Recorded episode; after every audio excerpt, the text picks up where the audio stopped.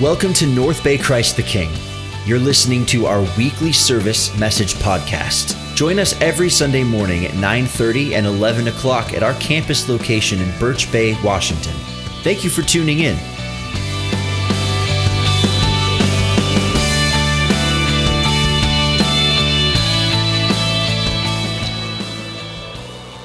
So we're uh, we're week two in the series in the book Ecclesiastes. And I have to admit, I've never, I've read through it a few different times, but I've, I've never done a teaching series going chapter by chapter. So I'm excited about what we've done so far. Hopefully, we, we, we challenge everybody this last week to, if you're here to, to read it, actually, not just sometimes we come to church and we hear a message, and but actually be involved with the message by reading up to the, the place of, that we'll be talking about today. And we're going to jump into chapter two in a moment. But what I would encourage you to do as a, as a summer reading opportunity is to practice a little tool called SOAP. SOAP stands for scripture, and then observation is the O. Uh, what, did, what truth did you get out of the scripture you read? And then applications, the A. How does it apply apply to my life, and, and then pray, say, Lord, how do I take what I learn and, and actually do something with, with it? So, encourage you to practice that as a way to studying up and just to do that through, through the summer and to read up. And so, next week we'll hit chapter three. So, read, read chapter three, and you come a little bit more prepared, going, oh, I'm familiar with the passage that we're looking at. So, in your handout there, in the listening guide, there in the bottom portion under the Doing Life Together is a summer study. You can do that. You can do that individually. You can do it with your family. You can do it as a small group if your group's still kind of meeting for barbecues and picnics and things like that uh, to be a part of. We, we provide that for you. So, week two, that's what we're looking at here. Chapter two, we're going to jump in. Now, last week you weren't here. I want to just preface who wrote it. King Solomon was the one who, who, as we learn, as discovered in history, is that he had it all. He had wealth, he had power, he had pleasure, he had everything you could have the person would even want or even desire. But he, at the end of it all, even in chapter one, and you see it throughout the book of Ecclesiastes, he just says this it's meaningless, meaningless, utter meaningless. He goes on to say, as, as we just saw, the chasing after the wind. And what he was, he was striving for, it just seems so elusive.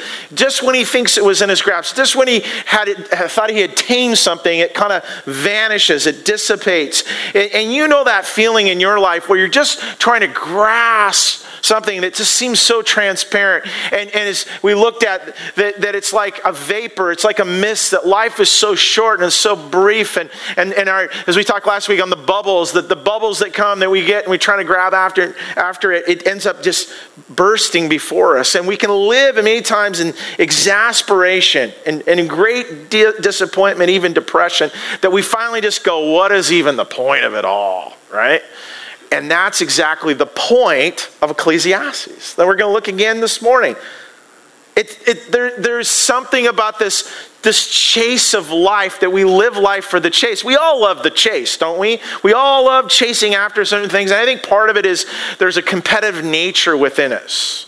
We have this within our desire. And I, I took anthropology in college, and I think I got a B minus, so I don't know if I was an expert in any of it. But there's two primal instincts a male female men are typically hunters and women are gatherers okay and, and this is especially true in the mall now I know now things have changed with with uh, shopping online, but back in the day, you remember that? Back in the day, we used to go like to to the mall. I don't know if anybody does that anymore, but men and women shop typically different. Now, some men you might argue with me, women you might argue with me, but but I would just say my wife and I were really different in shopping. So for me, shopping, I think I'm the typical guy. I am the hunter. Okay, you know this is classic of men. We go in there like, and I probably go in, and maybe you know, some men maybe hunt two, three times a year. I, I I hunt for shopping clothes two or three times a year, and if I do, I'm buying a bunch of stuff. I, if I'm going in, I'm going in. I'm gonna get,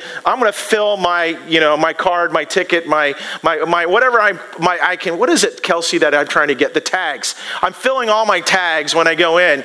And, and, he's on, and, and, but I'm going in, if I'm going for shirts, I'm going for shirts. That's what I'm hunting for. I'm in, I'm out, I'm bagging it, I'm dragging it home, okay? That's what I got. My wife, on the other hand, is a little bit different.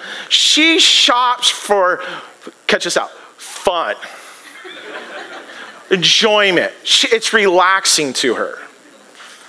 And so, and better, it's better that I don't go with her. And better, she does really better by herself. She's like, what'd you do? I went shopping. Oh, what did you buy? She, and she could spend, ow, I'm talking hours in the stores and then come home with nothing. Now, some of you are like, well, that's a, that's a pretty cheap hobby. That's great really all that effort trying on clothes and everything, God, I didn't, I didn't find anything. Didn't, there wasn't anything I, I like. We're all, we're all a little bit different. But within us, whether you're a hunter or whether you're a gatherer, there's, a, there's an excitement in the chase. There's something that we're chasing after all through our lives. And, and, and you know, we have ambitions, we have goals, we have desires. We like that chase. And, and even in this, here in this graduation season, some of you sat through some pretty long commencements. This is the season for that. Some of them are very inspiring speeches, but many of the speeches say the same thing every year. It's this find yourself, follow your passion, chart your own course, march to your own drumbeat. And the classic, this is the classic here chase your dreams, chase, chase after them. But let me ask you this question what, what are you chasing? Well, what are you chasing in life? Are you chasing maybe finishing school, a, job, a love relationship, another, some of you are chasing to have another child, maybe another pro, big project at work. You're hoping to chase that promotion. Some, some of us are looking a new home, a new car, a new boat, the nice new shiny things. Some, some people are here, you're getting closer to retirement age. You are chasing after that. Like you're counting literally the days. I know people are doing that. Just can't wait. To, somehow we're just chasing this all elusive American dream. But here's the question whatever, you whatever it is, whatever today you're chasing, even in your mind, you're like, oh, now I'm distracted because, yeah, I'm looking to do this and I want to do that, you know, and all this. And in your mind, you're thinking these stuff through. Like, let me just ask this question What happens when you get it? What then? That's exactly what Solomon asks in, in great detail. We're going great detail here in chapter 2. We get to listen in on a conversation he's basically having with himself of all that he, he's, he's accomplished and done. And what we do is what we learn is some lessons learned. And I think there's some application that we can find in this that we're going to look at in our own lives. I think we're going to find ourselves really relating with him. Maybe not on the level of what he has experienced and obtained in life, but the sentiment of this idea of elusiveness that we're chasing after. And listen, listen as we get jumping in this thing. There's, there's a lot of verses, so stick with me on this. Chapter 2, verse 1. He says, I said to myself, Come now, I will test you with pleasure to find out what is good. What, but what that also proved to be is meaningless. Laughter, I said, it's madness. And what does pleasure accomplish? I tried cheering myself up with wine, embracing folly. My mind still guided me with wisdom. I wanted to see what was good for people to do under the heavens during the few days of their lives. If you picture Solomon in this modern day, it is, it is a trip to Vegas. It is a, it is a, a place to go on a resort. Every place, I, you know, no, spare no expense. He's here chasing, you say this, chasing after pleasure chasing after pleasure. He's real, he's honest. He says this I'm trying to cheer myself up. You ever done that, right? I just kind of need to cheer myself up. I need to do something fun. We need to, we need to relax. And again, nothing wrong with that at all, but we know what happens sometimes having a good time and what it can lead to. Many people are, you know, remember the days and the commercial says, you know, weekends are made for Michelob, right? We, we heard that uh, uh, uh, recreational drugs or party or sexual experiences, entertainment, amusement, all of that is wonderful. What happens though when is when the money is not an obstacle, it can it can be down a very fast road and self-destructive path very quickly. We we look back at celebrities like Elvis and, and Michael Jackson and Kurt Cobain and people like that that had everything and blew at everything and then chasing, chasing, chasing after pleasure. Solomon would be in that, that, that category related to pleasure of, of what happens when that high wears off and the ride is over. It leads to addiction, guilt, shame, and again, destruction of, of lives very, very quickly. But, but if it wasn't pleasure, he, it looks like he poured himself on being productive, that he was chasing success. Verse 4, he says, I understood great projects. I built houses for myself, planted vineyards, I made gardens, I planted uh, in parks and planted all kinds of fruit trees in them, and I made reservoirs to water groves of flourishing trees. This is Solomon, and, and history shows an ancient, you know, findings and archaeological digs, all they found that, that really looking back, that, that Solomon was true in what he built and what he accomplished. He really was trying to recreate Eden. Some of you have gone to Butchart Gardens in Victoria. That would have been a, you know, a weed garden, okay, compared to what he had built up and done. And, and maybe it's not building a garden for some of us, it might be building a career or building a business.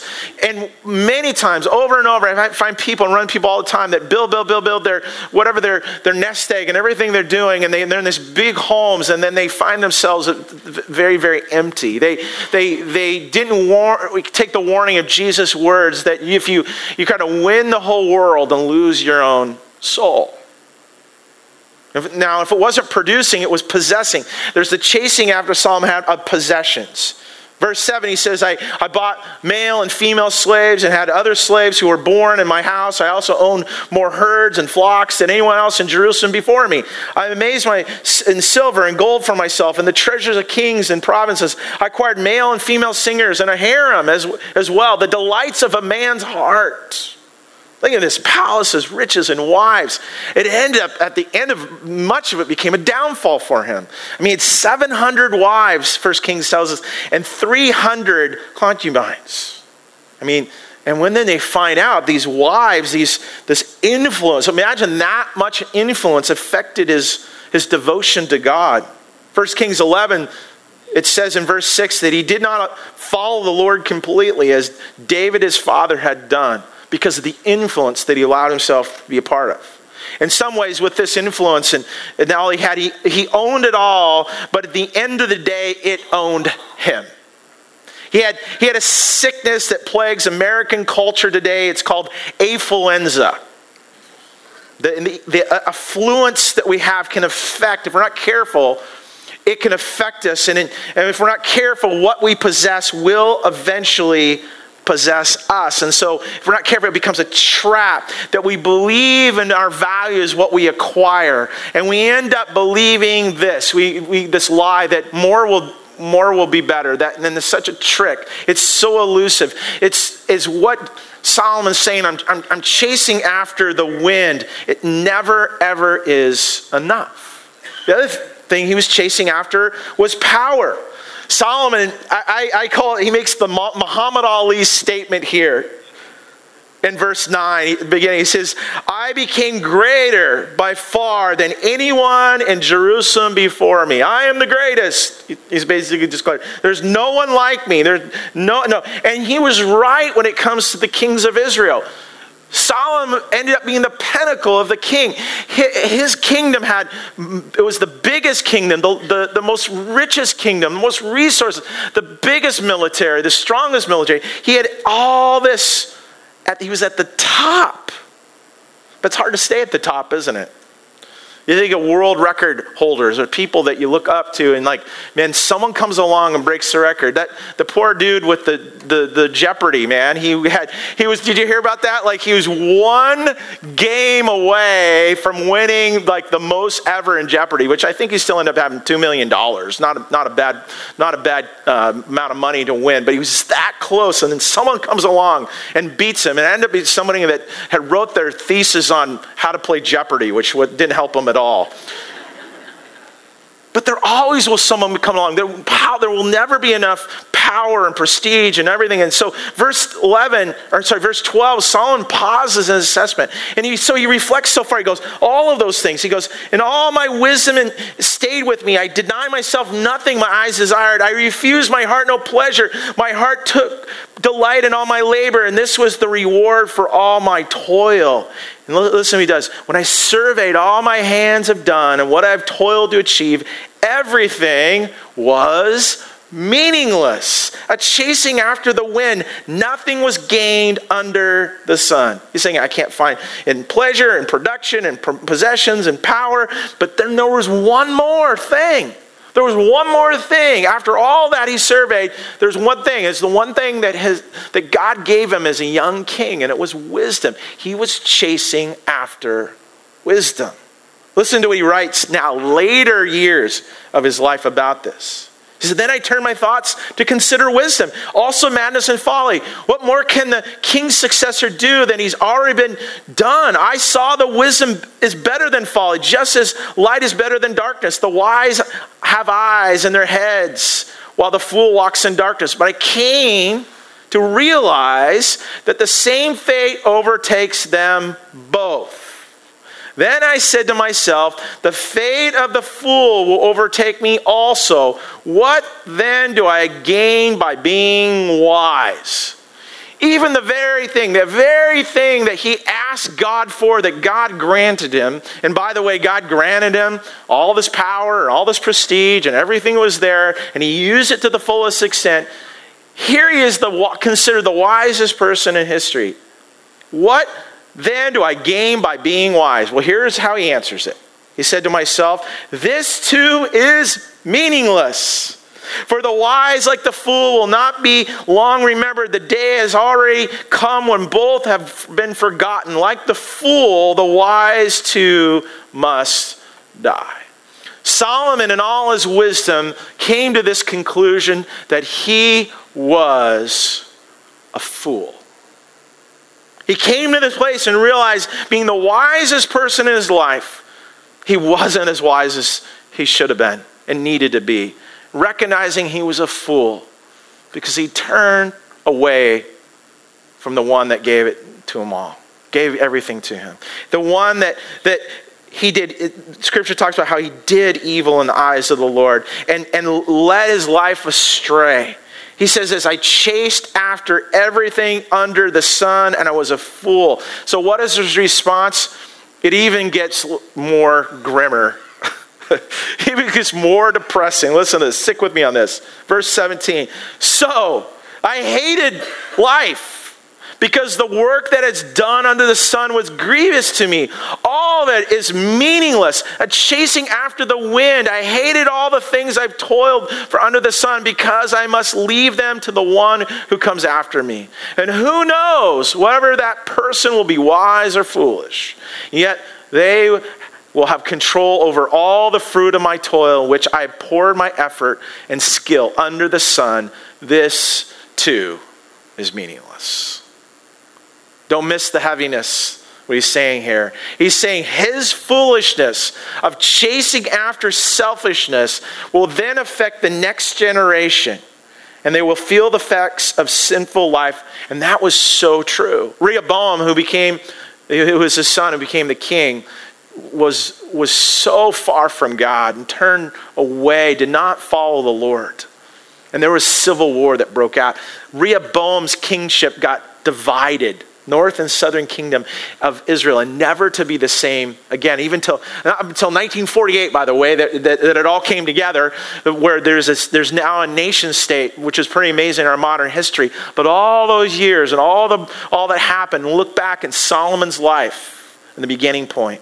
Even as you look back in his, his, his father David, and the, what we find is this that the, the, the selfishness of one generation is the price that the next generation will pay. Solomon is wrecked of all these thoughts, and even for the future, where he, where he comes to this place and says this So my heart began to despair over all my toilsome labor under the sun. For a person may labor with wisdom and acknowledge and skill, and then they must leave all they've owned to another who has not toiled for it. This too is meaningless, a great misfortune. What do people get from all the toil and anxious striving which, which what, with which the labor under the sun all these days their work is grief pain and even at night their minds do not rest. This too is meaningless. Now how many of you feel really good right now? You realize. I just feel so encouraged by what i just read. It's real though isn't it? It's, it's relatable for us We can all just think about how we've run after and we've chased after so many things out there. And at the end of the day, we can feel so empty. Solomon, at the end of it all, he was anxious. He lost sleep. He was frustrated. When the party ends, he had he felt like he lost everything. It was meaningless. It was it's the, meaningless. The word in Hebrew is hevel, which doesn't mean pointless as we looked at. It means breath. It means smoke. It means vapor. As we talked last, like like a bubble burst. It's brief and it's gone. And this lucidness of life, this, this chase, you see, you see in all the details of all the 23 verses that we just read, Solomon expresses what we conclude is this. If life is a chase, it's something you take. If life is a chase, it's something you take. It's, it's something you run after for. You run after good times. You work hard and run after that, that success that's there, that it's out there. And, and what we're trying for is this, this illusion of this good life that we can have. And you run, run, run, and you're hoping for the next hill to climb, and yet nothing truly satisfies. Now, I want you to look over the list that Solomon had for us. What he chased after. Take a look at this list. Those are the things that we just read those 23 verses. This is now I want you to think about for all the, the, that you're chasing after. In fact, think about this. Who are you chasing after? Or what are you chasing after? Laughter. Come on, you have a good time, right? Fun, wine. Some of us would put coffee maybe in there. Property, nature, accomplishment, wealth, music, sex, importance, wisdom. All those things we can chase after. And now you're looking like, well, is that a bad list? There's nothing inherently wrong with that list. They're all things that we can desire and, and that, that we can chase after in life. And within the context and boundaries, they're not sinful. They're, but it's all about motive. Here's the question What are you chasing after? What are you desiring? Because all of those, at the end of the day, in themselves, we got to remember this, in themselves, are not bad but they're not enough. They're not enough. Solomon came to that place, and for us, and what a gift that he's given us to recognize it's not enough. So here's the question then is what's missing? What's missing? Verse 23, or, or, or 23 verses, grueling, painful verses. What's missing? Well, it's not a, it's not a, it's not a what, it's a who. Let's get to it right here. Verse 24. He writes this Solomon writes, A person can do nothing better than to eat, drink, and find satisfaction in their toil. This too I see, here it is, from the hand of God, from with him, who can find, who can eat or find enjoyment?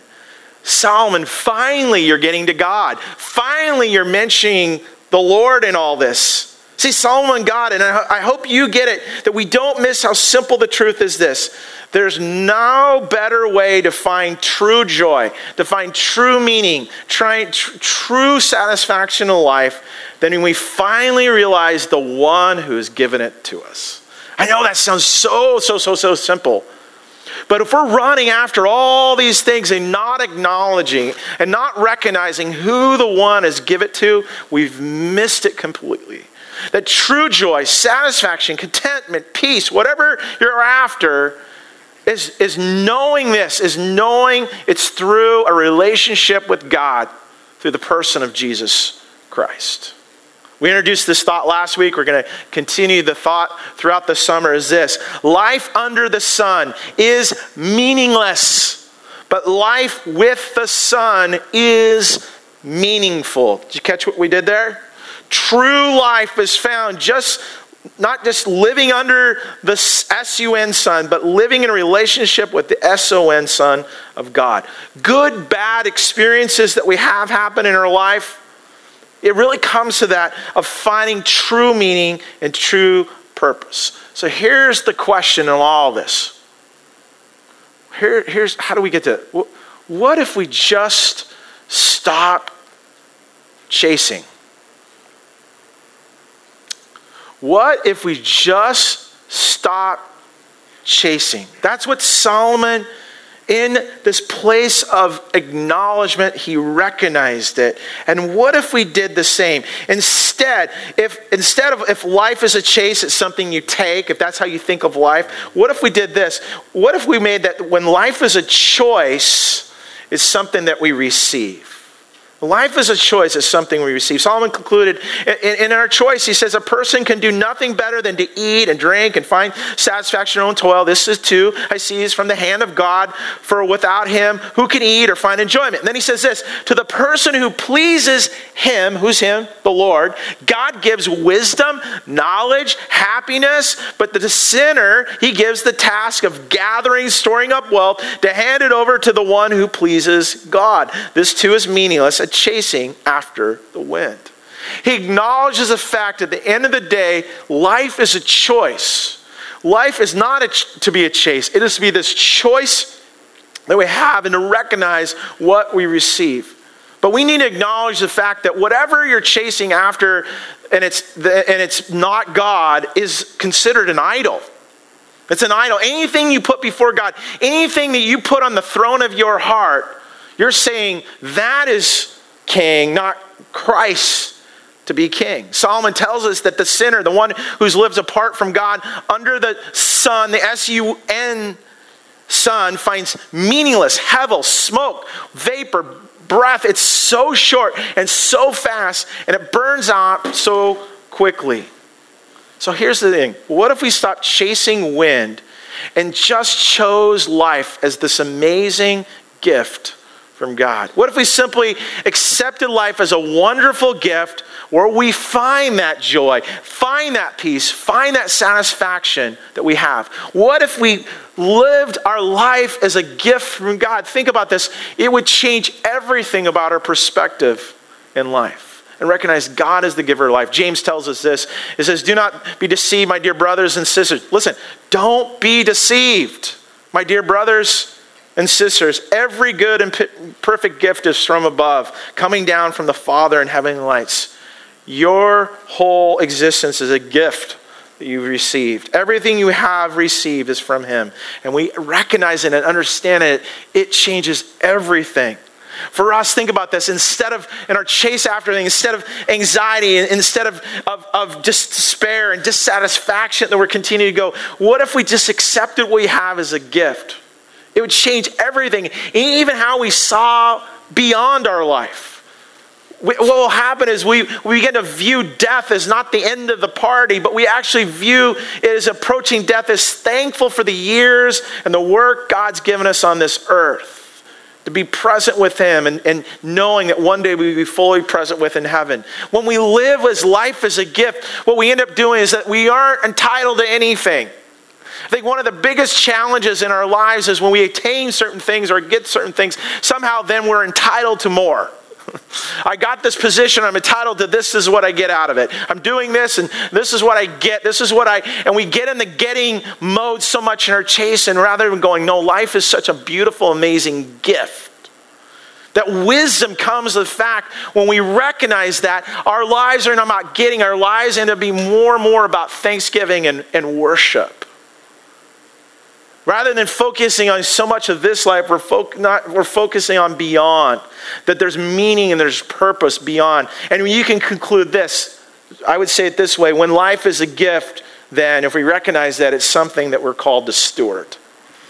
Now that we've received it, what we have given, every good and perfect gift comes from God. Now, what are we going to do with it? Now, I want to put this list back up. And I want you to think now in terms of this list as a gift. Everything you've been chasing for could be on, some of those things could be on that list. But now the fact, when I asked, asked you earlier, what if you got it all? What do you what, what's next? Well, there you go. Life is filled with amazing gifts. These are wonderful gifts. If you think of it this way the gift of laughter, the gift of fun, the gift of wine, again, put coffee in there if you want to, property, nature, accomplishment, wealth, music, sex, importance, all these are gifts from God's in the context of God's word and what we receive. They're wonderful things. I think many times, again, we can put that list up of people don't want to be a Christian is because I can't do those things. No, in the context of what God's given us, there are wonderful gifts in the boundaries He has. It's amazing. It's an amazing life we have. But those gifts are not just for ourselves. They're, we are to steward those gifts wisely for God's kingdom. What we receive, we steward. Steward, steward means this something within God's will and the light of Scripture that we use for His purposes, not our purposes alone. Jesus made this so clear. He summed up Solomon's words to leave with you this morning to help us understand it's absolutely cr- critical. If we're help, we're trying to stop the chase and simply be in a place of receiving as everything is a gift. Listen to what he says. It just, it just parallels what Solomon came to this. He says, Jesus says, Do not worry, saying, What shall we eat? Or what shall we drink? What shall we wear? For the listen to this, for the pagans, what? Run after these things. They they chase after these things. And your heavenly Father knows that you need them. He knows that list before. He knows all that you need and want, even desire. But then he says this, but seek first his kingdom and his righteousness, and all these things will be given to you as well. What are all those things? There was a big list up there already. All these things will be given to you as well. We don't have to chase after those things. Who we need to chase after is Jesus. Jesus is who we chase after. Jesus is our focus. Jesus is who we seek. Jesus is the one that we, we, we go after. And what he says, he'll take care of us. All these things end up not something we chase after. It's a gift that we receive. It's the byproduct. All those things are a bonus if you all you need is Jesus. Amen? amen. I never call for amen a lot, but that's an amen right there. Everything is a gift. Everything is a gift. My wife and I were celebrating 25 years Tuesday. And we're excited. Every time I say it, people clap. I don't do that for applause, but that's, that's wonderful. You guys are awesome. And we just had a night away, and I, I thought about our time.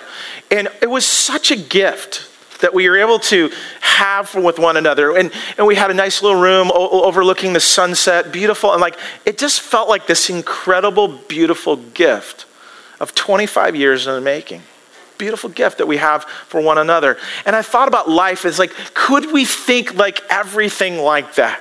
Could we go into our week that everything that we have is a gift? Then we look at each other, whether your spouse is next to you, your children next to you, they're a gift. And I tell you, your kids, they get older and everything, the, the, the, the age they are is a gift right now that, you, that, your life and the things that you have and the car that you drive and the food that you have and the home that you have and, and what if we went a week at least and just did a, uh, uh, just a, a, a fast from chasing after all the material things? What if we stopped doing that what if we took a little break from that? And, and, what I mean by that is, what if we actually did that for a lifetime? What if we started putting it in priorities of things that we're chasing after those things? Yes, you need to buy groceries, you need to pay the bills, you need to work. I get all that. But what if we actually just began to look at our gift, that, that what we have as a gift? That enjoy the health you have as a gift, enjoy the job you have as a gift, enjoy the accomplishments God's given you. That we stop chasing after stuff, but actually just cherish them not, not, not, not worship them, but recognize what we truly have been given. I like our team to come as we pray. And I've always challenged us already with this. Let, let me just ask this question as we pray. Are you going to keep chasing wind or are you going to chase Jesus? That's the question you and I have to face each and every day. Who am I pursuing? Not what I'm after. Am I pursuing Jesus? To chase Jesus. When we have that mindset, it will lead to a place of satisfaction. Solomon, he went and experienced everything humanly possible you can experience and came out nothing. Do you think this week, whatever you're chasing, if, if he, the richest and most powerful man in the world, had it all and chased it all and even attained it all, at the end of the day says it's meaningless and never really experienced it fully what I want to experience, why would we think that we could do the same in our budget?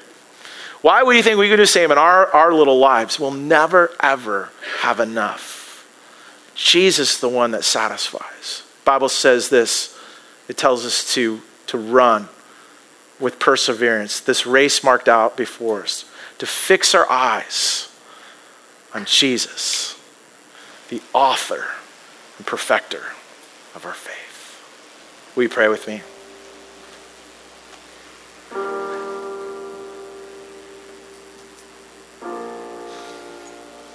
Lord, it's so important that we stop.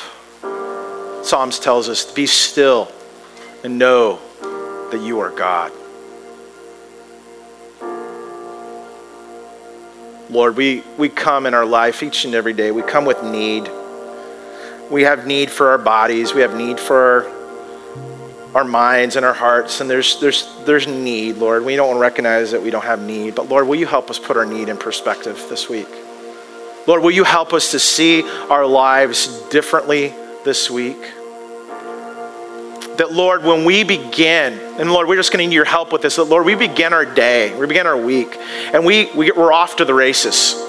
we're, we're off to work, we're off to the things we do, and it's not that we shouldn't accomplish what we need to accomplish, and Lord, you, you've given us responsibilities to do that, and, and people are responsible to us. But what if we approached our week differently this week, Lord? We don't about the following week, but this we do it this week, Lord. We practice this week. That we wake up in our day, and Lord, we would chase after not the things and the to dos and all that we're desiring, but Lord, we first chase after you. That we would find you where you are.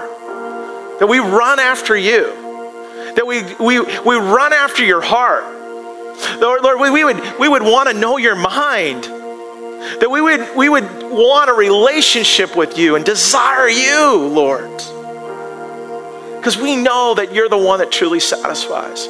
Lord, we've run after pleasure. We've run after possessions. We've run after power. We've run after everything that everything is out there, Lord. And, and we all know, we all know this. Even Solomon, who had it all, was didn't have it all.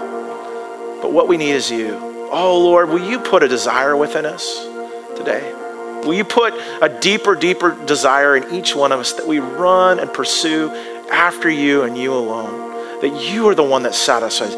You're the one that does this. And Lord, I pray for those here today that, that don't have a relationship with you. They've been running after, they would, they would admit today that, man, Lord, I've been chasing after everything else, but not you.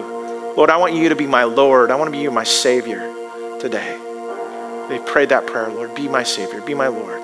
And for us, God, again, we put you back on the throne. We, we pursue and please you, the King of our hearts, because you are good. You are good. In Jesus'.